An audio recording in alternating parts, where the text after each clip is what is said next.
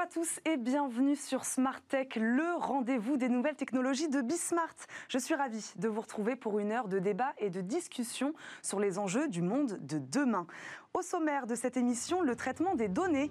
Imagino, la start-up qui aide les entreprises à connecter et unifier leurs données clients, fait son entrée dans l'univers du luxe en intégrant la maison des start-up LVMH. Son fondateur sera notre invité. Comme chaque jour, Cécilia Sévry sera avec nous pour son JT de l'innovation. Le débat du jour lui portera sur les entreprises de la cosmétique qui se digitalisent. Comment digitaliser sa marque? Quelles sont les grandes tendances du secteur? Réponse tout à l'heure. Et puis en fin d'émission, comme tous les mercredis, nous retrouverons Guillaume Monteux pour un nouveau rendez-vous Game Business. Mais d'abord, nous commençons donc cette émission avec le fondateur de la start-up Imagino, Stéphane Dehoche. Bonjour. Bonjour Eva. Merci d'être avec nous. Imagino, c'est une start-up dédiée au traitement de la donnée pour simplifier le travail des entreprises. Comment ça marche exactement? Est-ce que c'est de l'intelligence artificielle? Alors, l'intelligence artificielle va aider, mais d'abord, le, constat, c'est que nous n'avons jamais eu autant d'entreprises finalement sur les clients. Les entreprises n'ont jamais eu autant de données, euh, mais finalement, l'image du client euh, est de plus en plus floue parce que cette donnée, elle est dispersée dans de multiples systèmes. Le site web, bien sûr, le CRM, les ERP, les systèmes de gestion de la fidélité. Et donc, le faire une image claire du client est devenu de plus en plus compliqué. Il fallait connecter tout ça. Il fallait connecter tout ça. Euh, ce, qui, ce qui est étonnant, c'est que on a eu autant de données parce qu'on a voulu se rapprocher du client. On a voulu se rapprocher du client en ouvrant de nouveaux canaux, l'email, Facebook, euh, euh, voilà, tous les canaux que nous sommes habitués maintenant, ce qui a créé autant de systèmes. Et donc on a énormément de données, euh, un, data déluge, comme on dit dans, le, dans notre jargon, et s'y retrouver est compliqué. Imaginons, par rapport à cette complexité, va apporter la faculté d'aller connecter toutes ces données, de leur rendre une intelligence métier. C'est vraiment d'aller découvrir justement avec l'intelligence artificielle la nature réelle de la donnée et capable de leur rapprocher, capable de reconnaître un client dans un CRM, le rapprocher du client du site web, le rapprocher du client qui a réagi sur un email, pour apporter une vision claire du client et lui apporter une expérience euh, sans couture. Le constat, c'était quoi? C'est qu'il y avait une réelle perte de temps pour les managers à connecter toutes ces, toutes ces informations? Il y avait une perte permanente finalement dans tous les projets. Euh, avant Imagino, j'avais créé Neolan, une société qui faisait de la gestion de campagne marketing. On avait 400 euh, clients en France, c'est une société qui a été vendue à Adobe en 2013. Et lors de ces projets de gestion de campagne marketing, on passait 80% du temps avec nos clients à reconstruire la donnée et 20% sur le marketing. Donc vous voyez le temps perdu sur un projet informatique, j'ai envie de dire ordinaire, 80% pour connecter la donnée, 20% pour la partie métier véritablement. Euh, c'est sur la base de ce constat que nous avons fait, nous sommes dit, alors si on veut vraiment aider les entreprises dans leur relation avec les clients, il faut d'abord résoudre ce problème de données.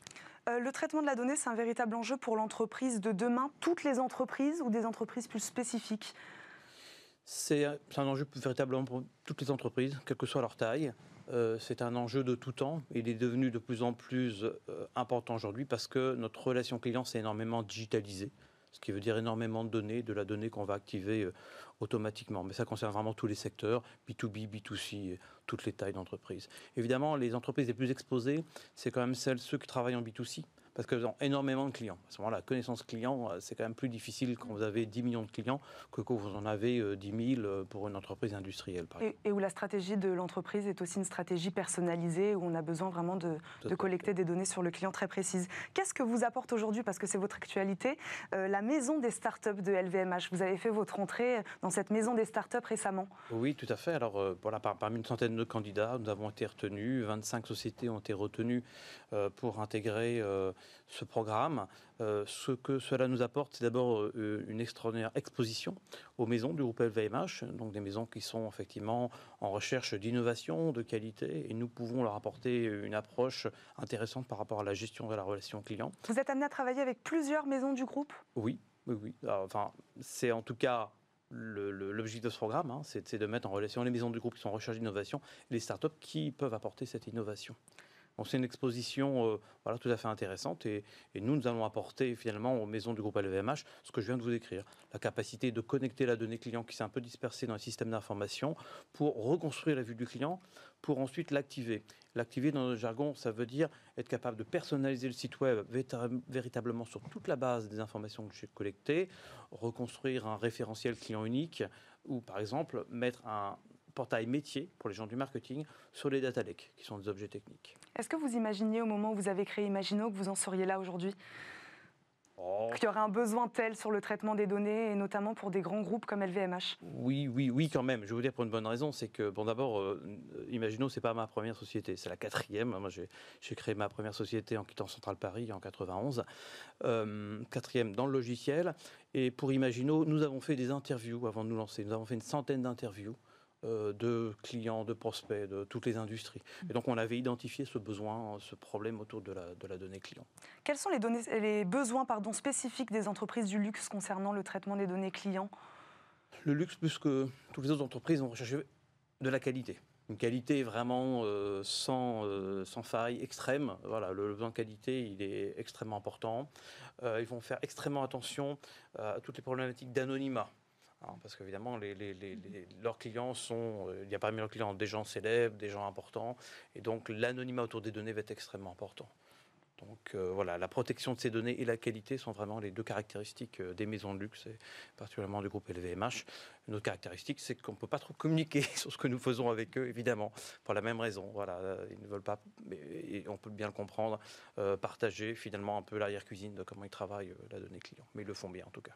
Comment vous avez été présent auprès du groupe LVMH pendant cette crise de la Covid-19 eh bien, il y avait des, tout, comme j'ai envie de dire, le reste de l'économie, on est passé beaucoup en numérique, hein, voilà, avec, euh, avec des webinaires, avec euh, des vidéos. La digitalisation s'est euh, accélérée. Oui, c'est-à-dire qu'il y avait une partie du programme qui est, qui est toujours active aujourd'hui, qui est de pouvoir intégrer Station F, hein, où nous avons voilà, des, des, locaux pour échanger avec les maisons du groupe. Et évidemment, Station F a été fermée pendant la crise. Vous, n'y êtes pas dans ces locaux. On est passé en numérique, j'ai envie de dire un peu naturellement, comme toutes les entreprises l'ont fait. Mais ça ne vous a pas empêché de, faire votre travail non, Nous avons pu avancer, heureusement. L'avenir pour euh, Imagino ces prochaines semaines? L'avenir pour ces prochaines semaines, ben, c'est de continuer voilà, à convaincre de nouveaux prospects, de nouveaux clients, de déployer nos systèmes. Nous avons aujourd'hui... Euh, dans le luxe, mais pas que. Oh, pas, que dans le luxe, bien sûr. Travaillons avec euh, vraiment toute l'industrie, la grande distribution, les gens de transport du tourisme. Même en cette période difficile pour le tourisme, nous avons des discussions avec de grands groupes du tourisme. et donc, voilà, c'est de, convaincre toujours plus de, clients. Donc, je vous disais une dizaine aujourd'hui, 25 salariés, et bien sûr, l'équipe va grandir. Merci beaucoup Stéphane Dehoche, fondateur d'Imagino, d'avoir été avec nous aujourd'hui. On enchaîne avec le JT de l'innovation.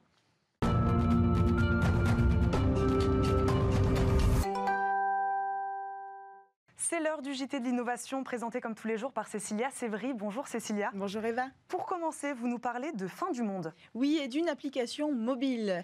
En fait, Arbor est une application américaine qui vient tout juste d'être lancée et elle répond à un besoin, celui d'être le mieux préparé à la fin du monde. Elle se destine évidemment aux survivalistes. Aux États-Unis, ils sont des millions et en France, on table environ sur 150 000 survivalistes, c'est-à-dire des personnes qui sont persuadées qu'il faut se préparer à la fin du monde. L'application détecte la catastrophe qui serait la plus susceptible d'arriver en fonction de votre géolocalisation. Par exemple, si vous vous trouvez en Californie, l'application évidemment vous prédira sûrement un méga feu. À New York, une inondation pourrait engloutir l'État tout entier. Et une fois la sonnette d'alarme tirée, l'application vous dit comment vous y préparer. Chaque semaine, elle vous donne des tâches à réaliser pour vous préparer à affronter cet événement comme un vrai survivaliste, à savoir stocker de l'eau, par exemple, vérifier les détecteurs de fumée, préparer des tenues adaptées, anticiper les lieux de repli possibles, ça va jusque-là. Et puis petit à petit, ces tâches deviennent de plus en plus compliquées, comme apprendre à faire un massage cardiaque. En plus, pour être prêt à toute éventualité, l'application vous propose même une option pour chiffrer vos documents important, histoire de garder vos secrets de survie pour vous en cas de monde post-apocalyptique. Cécilia, on poursuit avec une solution déjà disponible sur Terre, mais qui va être reproduite un petit peu plus loin. Oui, la NASA vient de l'annoncer dans le cadre du projet Artemis, projet qui doit renvoyer un homme, des hommes et des femmes sur la Lune. Nokia veut y installer la 4G. C'est Nokia donc qui va s'en charger. Pour ça, elle a reçu, le groupe a reçu un budget de 14 millions de dollars de l'agence spatiale américaine et le réseau doit être opérationnel d'ici 2022. Le matériel sera déposé par l'atterrisseur lunaire Novacé. L'appareil est conçu pour déposer de petites charges limitées à une centaine de kilos sur notre satellite. Le réseau sera constitué d'une station de base centrale, d'équipements LTE 4G et d'antennes radio. Une fois sur place, ces modules vont se configurer à distance et seront activée. L'équipement est conçu pour pouvoir encaisser des phases de décollage évidemment et l'alunissage en particulier, mais aussi pour supporter l'environnement hostile de la surface lunaire. Ce réseau servira de colonne vertébrale pour connecter le système de communication et de transmission des données des équipements. Il servira aussi à contrôler les rovers lunaires pour l'exploration du sol de la Lune. Pour Nokia, le déploiement d'un tel réseau, c'est un vrai test grandeur nature finalement pour réaliser la même chose mais sur Mars. Ce sera la prochaine étape, euh, on l'espère. Nokia précise dans son communiqué que le réseau pourra évoluer par la suite, éventuellement lui aussi, vers la 5G. Merci beaucoup, euh, Cécilia, pour ce JT de l'innovation. Stéphane Doche, vous êtes toujours avec nous. Est-ce que vous avez envie de réagir à une de ces deux innovations, une de ces deux news? Eh bien, d'abord, ils sont antinomiques. Je trouve qu'il y a la, deuxième news qui est évidemment euh, mhm. très belle, très optimiste, et je suis optimiste. Hein. c'est un très beau symbole de, conquête humaine. Je vais revenir dessus.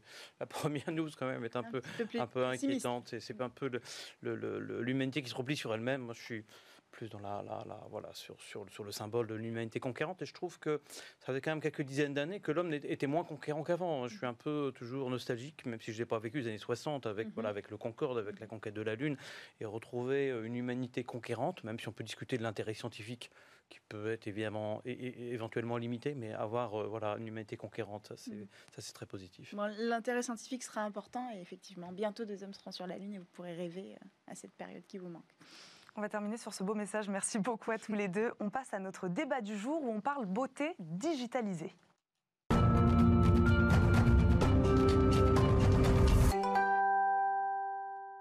Les entreprises du cosmétique et le digital, c'est le thème de notre débat du jour. Qu'est-ce que la beauté connectée? Quelles sont les stratégies et les grandes tendances du secteur? On va poser la question à nos invités. Frédéric Lefray, directeur du campus IBCBS, premier campus international dédié au métier de la beauté et auteur de Beauty Love Brand, la beauté 4.0, est avec nous. Bonjour. Bonjour. Stanislas Vendier, cofondateur et dirigeant de WB Technologies, entreprise spécialisée dans la beauté connectée, est également avec nous bonjour. Bonjour. Et Salomé Dubé, directrice exécutive de Yoma Paris, spécialiste de la cosmétique sur mesure, est là. Bonjour. Bonjour. Pierre Brun est également là, senior manager distribution du cabinet de conseil Verton. Bonjour. Merci beaucoup à tous les quatre d'être avec nous aujourd'hui. Frédéric Lefray, vous avez écrit euh, sur la beauté 4.0. Comment vous la définiriez? Aujourd'hui, c'est tout simplement la numérisation de toute la chaîne de valeur euh, de la beauté, que ce soit la formulation jusqu'à l'institut de beauté qui utilisent euh, des outils numériques. Et évidemment, le marketing digital aujourd'hui est incontournable dans tous les métiers et encore plus dans le domaine de la beauté.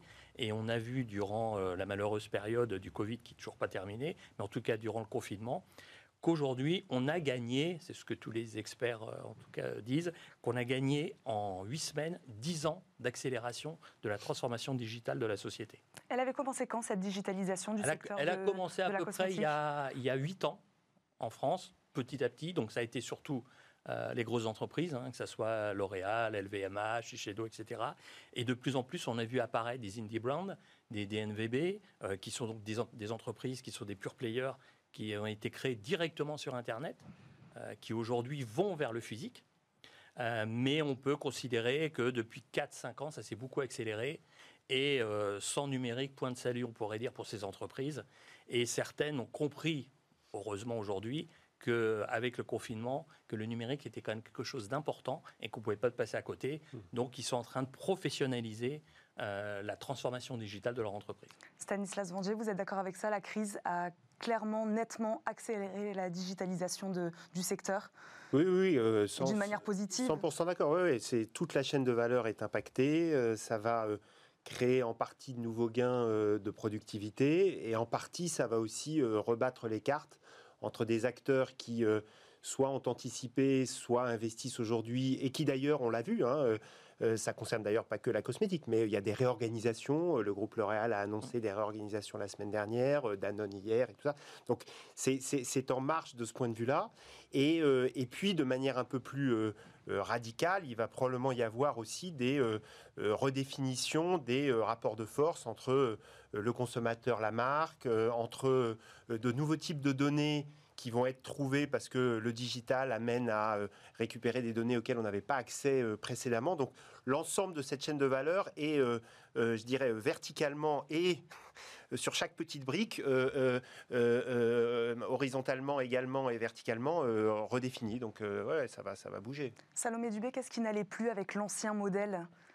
En fait, je pense que le, secteur des cosmétiques euh, a, toute cette partie de, côté traditionnel, sur des marques ancrées traditionnelles. Et tous ces acteurs, euh, ces startups euh, qui ont initié cette beauty tech ont euh, amené justement cette transformation et de, de casser grâce aux petites structures, les startups, qu'aujourd'hui les grands groupes se digitalisent Moi, je vois, Yoma, par exemple, a été lancé il y a 10 ans.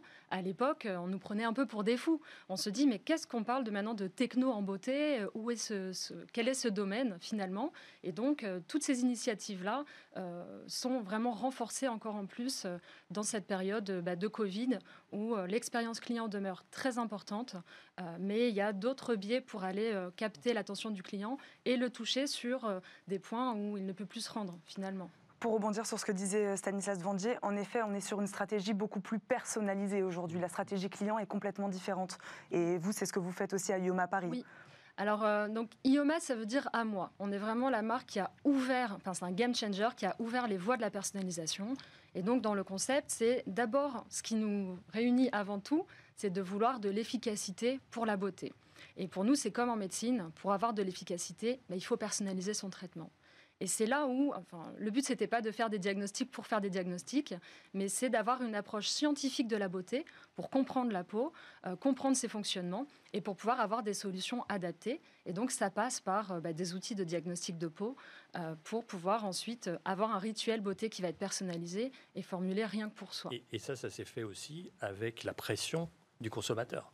C'est-à-dire qu'on a des beauty addicts aujourd'hui qui n'existaient pas il y a quelques années, euh, qui ont une très grosse pression, qui sont en capacité aujourd'hui de faire changer les marques. Ça veut dire qu'aujourd'hui, le discours d'une marque est challengé.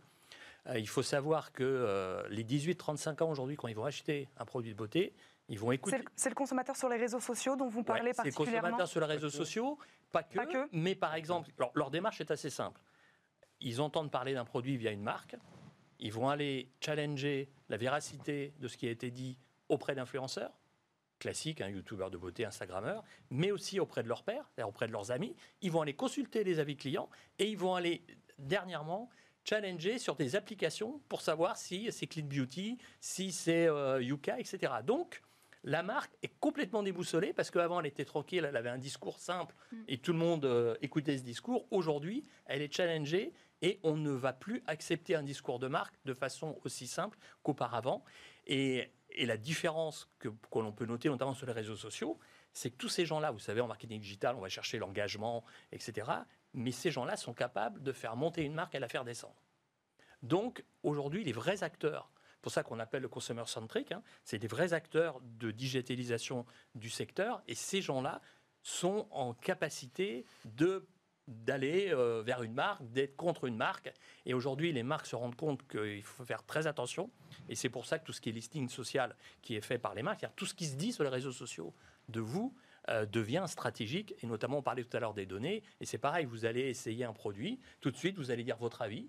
Euh, vous allez poser une question à une marque. Et là, quand la marque répond au bout de trois semaines, c'est terminé. On s'en va du Facebook, on s'en va de l'Instagram et on va sur une autre marque. La fidélisation, est devenu quelque chose de, de moins, moins efficace. Pierre Brun, vous êtes d'accord avec ça? C'est l'exigence du consommateur qui a poussé euh, les grands groupes, mais pas que, euh, à changer de, stratégie?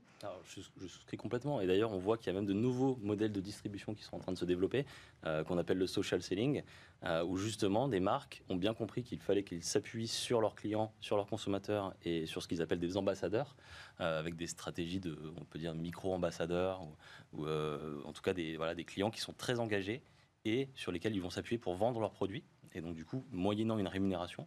Et donc beaucoup de marques aujourd'hui euh, viennent nous consulter euh, chez Burton pour euh, réfléchir à des plateformes des plateformes de social selling et être capable de mettre en place cette stratégie qui devient un nouveau canal de distribution. En fait, on voit que tout ça, ça, a été un peu chahuté avec bah, toute cette partie digitale. Parce que auparavant, l'expertise, la connaissance résidait uniquement, on va dire, dans les points de vente sur des personnels vraiment formés. ensuite, tous les réseaux sociaux et notamment l'émergence, par exemple, en Asie, avec les KOL, donc les Key Opinion Leaders qui font un vrai business de live streaming, euh, où ils vendent énormément de produits à, un, très gros impact après sur le vente, sur le business, notamment les ventes Chine online. Nous, on voit euh, des poussées phénoménales par rapport à, ça et par rapport à la tendance de, de la tech. Euh, et maintenant, en Chine et en Europe apparaissent euh, les Customer Opinion Leaders. Mmh. Donc, ce qui est important, c'est de toujours, nous, euh, professionnels du métier, de, conserver un cadre pour, pour avoir la, véracité des informations. Et il y a également des applications comme Yuka, etc., où le, but étant de bien contrôler justement les informations qu'on va donner. Et, la vraie difficulté, la conséquence de ça, c'est une augmentation et une nouvelle acquisition de compétences. C'est-à-dire qu'il faut upgrader les compétences des, emplois et des salariés aujourd'hui. C'est pour ça d'ailleurs qu'au campus, on a... Les entreprises sont prêtes? Alors, non, non, si les entreprises sont prêtes, le problème c'est qu'il faut trouver euh, les professionnels qui sont capables de monter en gamme, mais surtout de nouveaux entrants, de nouveaux entrants. C'est pour ça qu'on a créé un MBA marketing digital qui mm. va euh, travailler là-dessus, parce qu'aujourd'hui on est en recherche, le secteur est en recherche de ses futurs talents. Mm. Euh, qui ne sont pas légion aujourd'hui, parce que le secteur de la beauté est un secteur très particulier et en plus qui demande une, maîtrise du, vocabulaire. Euh, on a énormément de mots qui sont en plus réglementés, donc on ne peut pas faire ce que l'on veut en, cosmétique. Et vraiment, c'est important, donc que ce soit l'institut, que ce soit la grande marque, aujourd'hui, on a besoin de nouvelles compétences, d'ailleurs comme dans d'autres métiers, mais en tout cas, le, le monter en gamme des compétences est extrêmement stratégique. Et nous, on est, on est enfin, avec Ayoma, on est très heureux d'être partenaire de l'IBCBS, puisque bah, justement, on peut euh, avoir cette mutation de la transformation des métiers vers euh, bah, l'utilisation d'outils euh, scientifiques, technologiques pour faire des diagnostics de peau. Stanislas Vendier, je voudrais vous poser la question pour un peu poser aussi le débat. Euh, nos téléspectateurs voient un peu à quoi ça ressemble ces nouvelles technologies, cette tech dans le monde de la cosmétique. Est-ce que vous avez quelques exemples d'innovation à nous, à nous présenter pour qu'on comprenne un peu ce que c'est justement cette, cette euh, cosmétique digitalisée? euh, alors, des exemples, je vais vous parler de nos, euh, des, innovations sur lesquelles on a travaillé, exactement ce qu'on fait chez Wired Beauty, euh, et, qui est le reflet, juste pour faire le lien effectivement et rebondir sur ce, que, ce qui a été évoqué précédemment.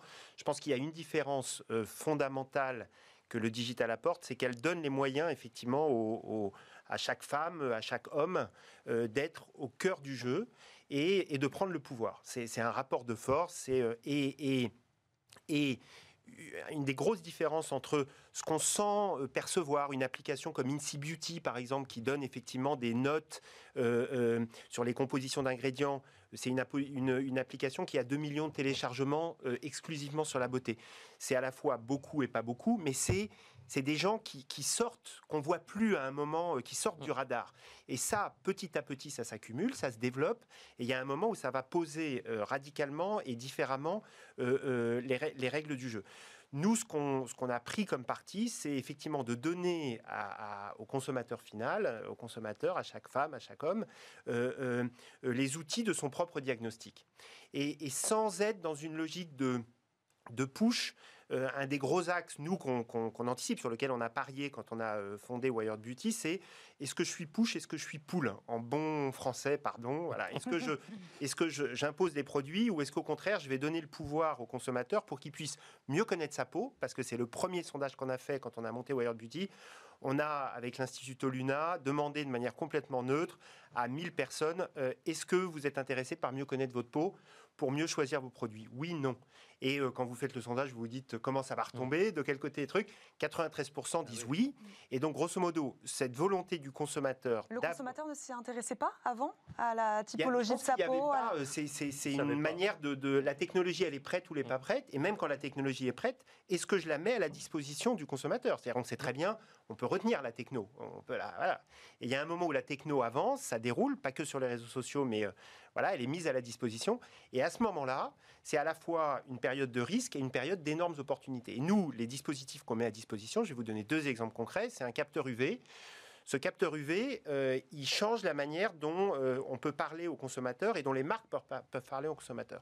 Quand vous utilisez le capteur UV, il vous dit en temps réel si vous êtes trop ou, progressivement exposé aux UV en fonction du soleil, en fonction de la crème que vous mettez, si vous allez vous baigner et tout ça. Et eh ben, il y a un moment où quand vous êtes à 60%, vous avez une petite alerte.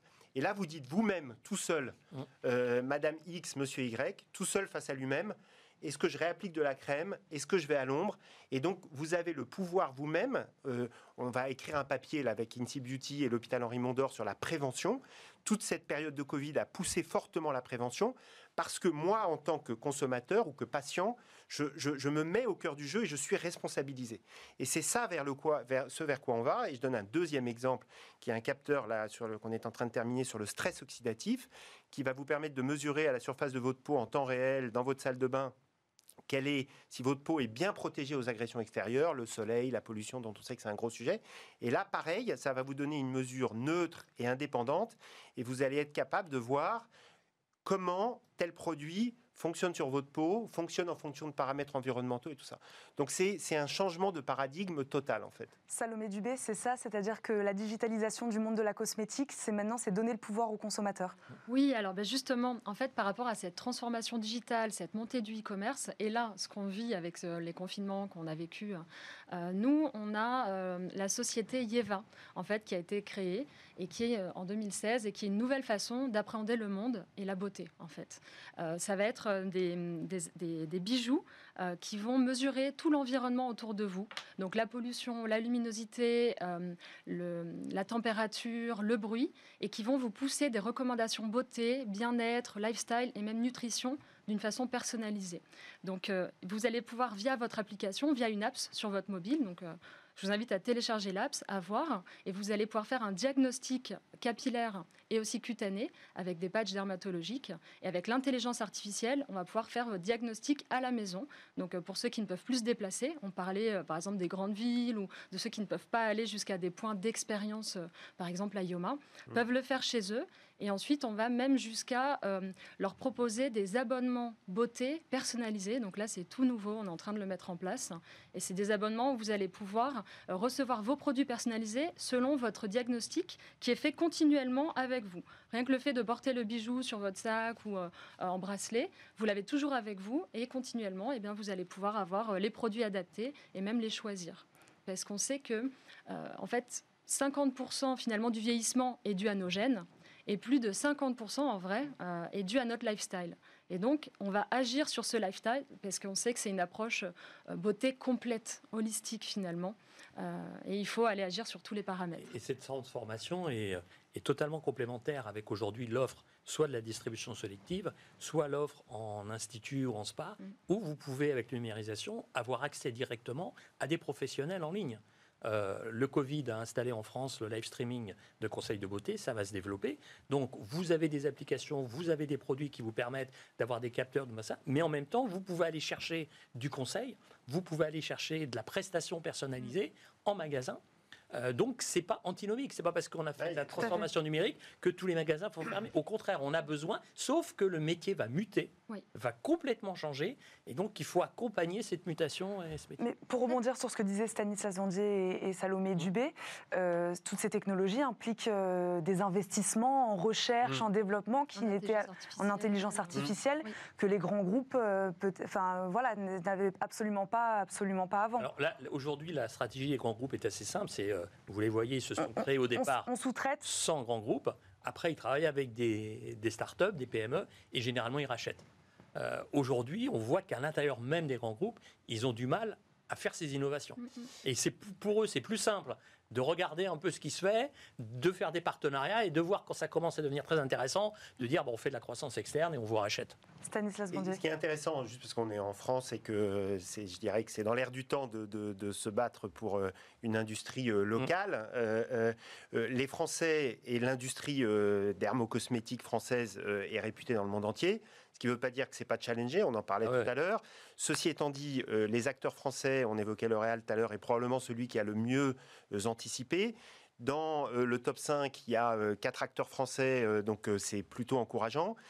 Il y a des Asiatiques qui sont bons, les Américains sont probablement un peu plus en retard, et donc il y a, et le timing est bon de ce point de vue-là, il y a effectivement une approche collaborative euh, qui peut se mettre en place, pas que d'ailleurs entre grands groupes et, euh, et start-up ou PME, également entre PME, entre TI, euh, entre start-up. Aujourd'hui, il y a beaucoup de communautés qui se sont construites dans les start-up et avec si par définition il y a une communauté, c'est qu'il y a des gens qui sont intéressés, donc par des gens qui sont intéressés par cette dynamique d'ouverture, de, de, de, partage de données, de, redéfinition, de recréation de produits sur mesure personnalisés.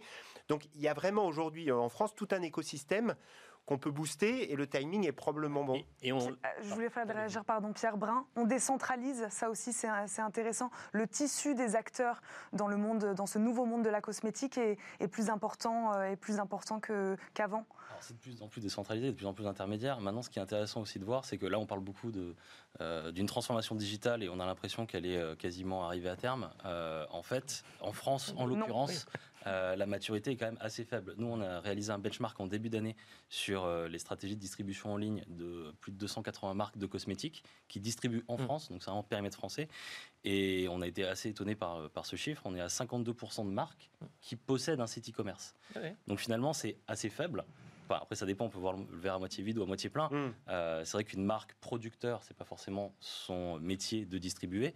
Euh, mais en tout cas, on voit bien que ces 52% d'acteurs qui avaient leur site pendant le Covid, euh, clairement, ça leur, ça leur a fait du bien.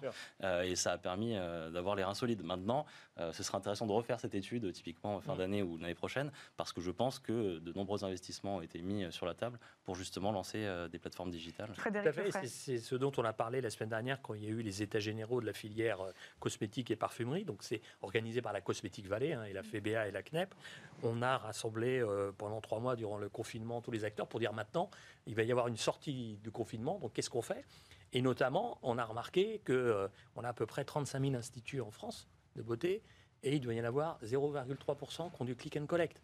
Et ils se sont rendus compte quand ils étaient en confinement qu'ils avaient des stocks de produits. Hmm. Pas de site de click and collect. Demandeur, en face. Donc, bah, en face, mais vous êtes fermé, hmm. mais je peux quand même commander les produits que je prends hmm. l'habitude. Bah non, vous êtes obligé d'aller à la grande surface ou ailleurs. Donc tout le monde s'est rendu compte qu'à un moment donné, effectivement, les 52%, ça ne m'étonne pas. Euh, et on a un vrai travail là-dessus. Donc, euh, il y a eu 30 propositions qui ont été euh, développées et annoncées. Et parmi ces 30 propositions, il y a vraiment des propositions sur un travail qui n'est pas en silo. C'est-à-dire qu'il faut faire travailler les gens ensemble. les gens des, laboratoires, les gens du marketing, les gens de la distribution. Et ça, on avait du mal dans le secteur. On était vraiment chacun dans son coin. par exemple, l'exemple qui, qui est, habituel, c'est de prendre une esthéticienne, n'a jamais vu de sa vie un laboratoire où on fait des produits. C'est-à-dire qu'elle ne sait même pas comment le produit est conçu. C'est probablement le point déterminant euh, d'un point de vue entrepreneurial, euh, d'où on parlait tout à l'heure des réorganisations des boîtes aujourd'hui. C'est le point déterminant, c'est euh, est-ce que la culture de l'entreprise va permettre de s'adapter, de se projeter et tout ça. Et c'est là où il y a un gros boulot d'accompagnement probablement à faire, mais c'est fondamental.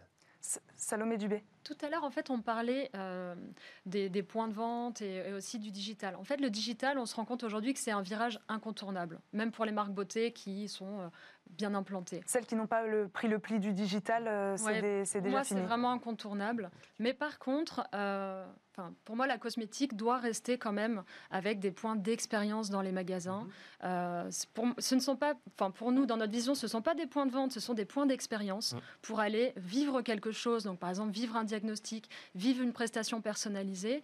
Et alors, l'expérience client, il faut quand même la vivre. Il faut quand même aller dans le magasin, c'est indispensable. même d'aller euh, surtout pour des produits de mmh. cosmétiques euh, où le toucher le produit. On, a besoin d'une rencontre physique avec le produit. Avec les experts aussi, c'est important nous de valoriser ce milieu. Euh, les experts sont là, il ne faut pas les délaisser et ne laisser la parole, par exemple, qu'à des consommateurs ou, ou des influenceuses qui n'auraient pas elles ce savoir. Et c'est toujours dans les moments un petit peu de crise où euh, il faut euh, être agile. Euh, et là, nous, le groupe IEVA cet été a fait l'acquisition de l'atelier du sourcil pour pouvoir justement faire perdurer ces, ces lieux d'expérience pour les consommateurs. Donc, en tout cas, nous, on ne, fonce pas, directement dans le digital et c'est important de garder justement le retail. Stanislas Bondier, est-ce que vous êtes d'accord avec ça? Il faut combiner les deux parce que le consommateur a quand même toujours besoin, surtout sur des produits cosmétiques, des produits du toucher, d'aller à la rencontre peut-être euh, peut du produit euh, dans le magasin. Oui, complètement. Et, euh, ce qui d'ailleurs va permettre de faire le lien entre le consommateur et et la vague d'innovation qui se prépare, ça va probablement être ces objets, ça va probablement être cette data qui n'est pas un truc froid. C'est-à-dire que la data, c'est pas un truc qu'on invente, c'est la data. Si je prends un autre exemple concret, là, on va publier euh, les résultats d'une étude clinique qu'on a menée sur euh, plusieurs sujets, dont l'hydratation de la peau. Euh, l'hydratation de la peau a été mesurée depuis 40 ans de la même manière là, on a, découvert une autre manière de mesurer ce paramètre qui est fondamental pour une peau euh, saine. Euh, euh, et cette autre manière, en fait, on va lancer quelque chose qui s'appelle The Clinic Challenge. The Clinic Challenge, on va demander aux consommateurs de mesurer eux-mêmes avec cette nouvelle manière l'hydratation de leur peau pour que, in fine, ça arrive à de nouveaux produits personnalisés. Donc il y a toute cette chaîne et la data n'est pas effectivement un petit truc froid au milieu. Ça part d'un contact avec un produit, mm. une peau, et euh, progressivement, on va trouver de, ouais, de nouveaux euh, paradigmes pour inventer de nouveaux produits. Il nous reste juste quelques, quelques secondes. Allez-y, Salomé Dubé. Par rapport à la data, euh, pour nous, c'est l'initiation de tout finalement. On a plus d'un million de diagnostics qui ont été faits, nous, à travers le monde et on s'en sert pour créer la classe de la peau. Et pour, on a besoin, pour développer les meilleurs produits, de connaître la peau, ses fonctionnements, les interactions. Et donc, c'est la cosmétique moderne évolutive. Donc ça passe par là également, pour créer les meilleurs produits. Et, euh, notamment Frédéric Lefray. Euh, sur ça, tout à l'heure on parlait de la parole des experts, la parole des consommateurs, la parole des influenceurs, et on oublie, et il faut que les marques de beauté aillent, ce qu'on appelle l'e-advocacy, qui est donc la parole des salariés des entreprises, ah mmh. euh, qui permet de légitimer le discours de la marque. Et dans d'autres secteurs, ça se fait très bien. Mmh. Par contre, dans le secteur de la beauté, euh, c'est pas quelque chose qui est encore entré dans les mœurs, mais c'est important parce que vous allez aller challenger cette marque, son discours, donc vous allez voir les experts, vous allez voir les influenceurs, et c'est bien aussi de pouvoir aller voir ce que disent les salariés. Les salariés. on, va, on va terminer là-dessus. Merci beaucoup à tous les quatre d'avoir été avec nous aujourd'hui, d'avoir débattu sur le plateau de Smart Tech. C'est l'heure du rendez-vous Game Business avec Guillaume Monteux.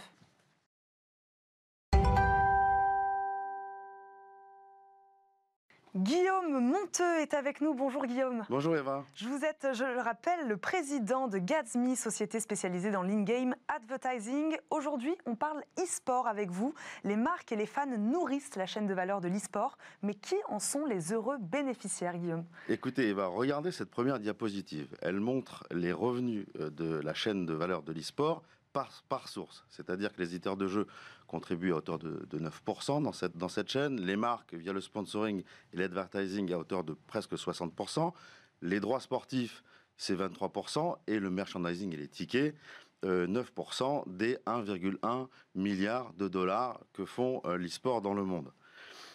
Qui sont les euros bénéficiaires? C'est votre question. Eh bien, écoutez, d'abord, les ligues, c'est-à-dire que les organisations qui organisent euh, les tournois et les compétitions, touche sur le sponsoring, touche sur le ticketing, touche aussi, enfin, euh, touche aussi sur les droits sportifs, puisque ce sont les ligues qui revendent aux plateformes de streaming, notamment Twitch, euh, les droits de retransmission en direct, euh, en direct des marques. Il y a aussi les équipes et les joueurs qui, qui, touchent sur le sponsoring et sur les dotations.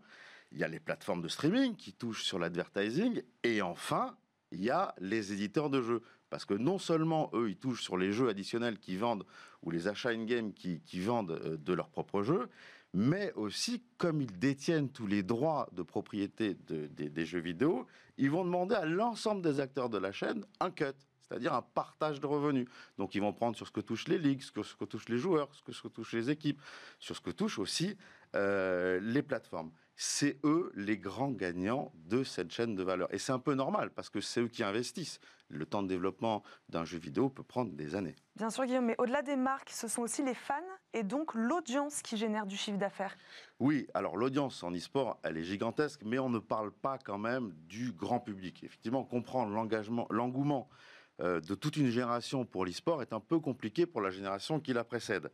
Et puis les retransmissions sont pas simples à regarder. D'abord parce que les règles des, jeux sont compliquées, les personnages ont tous leurs caractéristiques, les objets ont tous leurs caractéristiques, et puis les retransmissions, bah, euh, le téléspectateur, il voit ce que voit le joueur. Il n'y a pas un système de caméra euh, partout, donc c'est compliqué à suivre. C'est un peu comme si vous regardiez un match de tennis avec les yeux de Nadal ou un match de foot avec les, yeux de Mbappé, surtout hier soir. Bon, ça peut être intéressant, mais au bout d'un moment, un on n'a pas de vision d'ensemble. On n'a pas de vision d'ensemble. La vision n'est pas organisée. Et enfin, il y a la barrière de la langue. qui complexifie euh, les, vidéos. Alors je vous propose de regarder d'abord un match de foot classique, le fameux but de, Zidane en 98. Génial. Euh, mais alors, ne regardez pas tant KF et Zidane, mais écoutez plutôt les commentaires des commentateurs de, de, cette, de, cette, de la retransmission. On va regarder. Djorkaeff et but Zidane Deuxième but de Zidane Je vous avais dit, il y avait le corner qui venait, il y a eu deux corners et c'est le doublé de Zinedine Zidane Juste avant la mi-temps, l'équipe de France mène 2 à 0 face au Brésil au Stade de France. Et je crois que les Français ont pris deux fois le ballon de la tête à la défense euh, brésilienne. Deux fois plus de 30 ans après, j'ai encore les frissons. Mais vous voyez, les, les, commentaires sont tout à fait compréhensibles. C'est pas du tout le cas dans ce prochain exemple. Regardez un match Dota 2 à offrir. Alors, ils ont pas mal de, ils ont pas mal d'ultis, donc ils peuvent défendre sur les Ravage et les ultis Phoenix. On va dire que c'est là où ils sont forts, mais le Slark pourra pas vraiment rentrer dans les teamfights. C'est pareil pour, euh, pour le Disruptor, donc c'est pas forcément évident. Vous voyez, on comprend pas grand chose. En fait, il faut être initié, et c'est notamment pour ça que les compétitions de e-sport passent relativement difficilement sur les grandes chaînes nationales. Oui, parce qu'il faut des traducteurs pour le grand public. Ou alors que le grand public sache parler euh, et comprendre le vocabulaire de ces grands jeux. Par exemple, Eva, bon, on va rigoler un petit peu. Si je vous propose un jour d'aller camper les bambis, je ne vous propose pas du tout d'aller sous ma tente écouter le brame dessert. Je vous propose d'aller dans une zone bien déterminée d'un jeu pour aller tuer à répétition des joueurs expérimentés. De la même manière, si je vous dis que j'ai tout shot le carry, j'ai pas raté mon poulet à l'indienne. J'ai euh, tué en deux coups euh, l'adversaire le plus coriace de l'équipe adverse. Ils ont des cours de langue étrangère alors dans les clubs de e-sport, Guillaume Vous rigolez, mais ils sont bilingues, ils sont même multilingues parce que chaque jeu en fait a ses caractéristiques et, ses particularités. Des joueurs polyglottes et des joueurs globalement généreux. Ah, vous avez absolument raison de souligner des joueurs généreux. Typiquement, ce week-end, il y a euh, deux streamers, euh, euh, Zerator et, Dash, qui ont organisé The Event. Et ils ont organisé The Event pour lever des fonds au profit d'Amnesty International. Et en un week-end, 55 heures de stream, ils ont levé presque 6 millions d'euros. Un record. C'est vrai que c'est pas pas encore le Téléthon, mais c'est vrai que c'est impressionnant. On pourrait le comparer aux courses sportives comme la parisienne, euh, Guillaume? Absolument. alors le Téléthon, je crois que c'est 87 millions de. Enfin, ils ont 30 ans d'existence. Vous avez raison. On peut, on peut le, comparer à des courses comme la parisienne qui lèvent au profit de la recherche euh, contre le cancer du sein. Et, aujourd'hui, c'est un moment parce qu'on est en plein octobre rose. Mais la parisienne, typiquement, ça rassemblait 900 000 euros. C'est énorme mais c'est quand même moins bien que, que ce qu'a fait The Event. En fait, ça, ça montre deux choses. D'une part, le professionnalisme des organisateurs et leur capacité à mobiliser une audience pendant euh, un temps euh, relativement long et, donc euh, un dispositif relativement complexe, mais ça montre aussi la générosité des gamers et des spectateurs. Et ça peut surprendre les téléspectateurs de cette émission. Moi, ça ne me surprend pas. Et, et non seulement ça ne me surprend pas, mais en plus, ça me fait vraiment très chaud au cœur. Une petite question, Guillaume, parce qu'il nous reste 20 secondes. Est-ce que les sportifs, les amateurs de sport à la télévision, aiment forcément euh, les, jeux vidéo, euh, les jeux vidéo sportifs? Oui, encore une fois, il y a, y, a, y a, encore. Quand même. Voilà, ils, sont, ils sont eux-mêmes joueurs ou ils connaissent des, des, grands joueurs ou alors ils aiment bien les streamers parce que c'est un moment fun, c'est un moment drôle, c'est un moment de, de, partage et de, de, convivialité aussi devant le stream. Il faut rester quand même. Euh, il y a eu plus de 100 000 à The Event, plus de 100 000 personnes qui ont donné au moins un euro. Alors c'est pas beaucoup un euro, mais ça montre quand même l'engagement euh, des téléspectateurs dans le e-sport. Merci beaucoup, Guillaume. Je vous dis à mercredi prochain dans Smart Tech pour une nouvelle chronique Game Business. Merci à tous d'avoir suivi Smart Tech. À suivre le Lab, 4 jeunes startups d'avenir à découvrir. Et moi, je vous dis à demain pour de nouvelles discussions sur la tech. Bonne journée sur Bismart.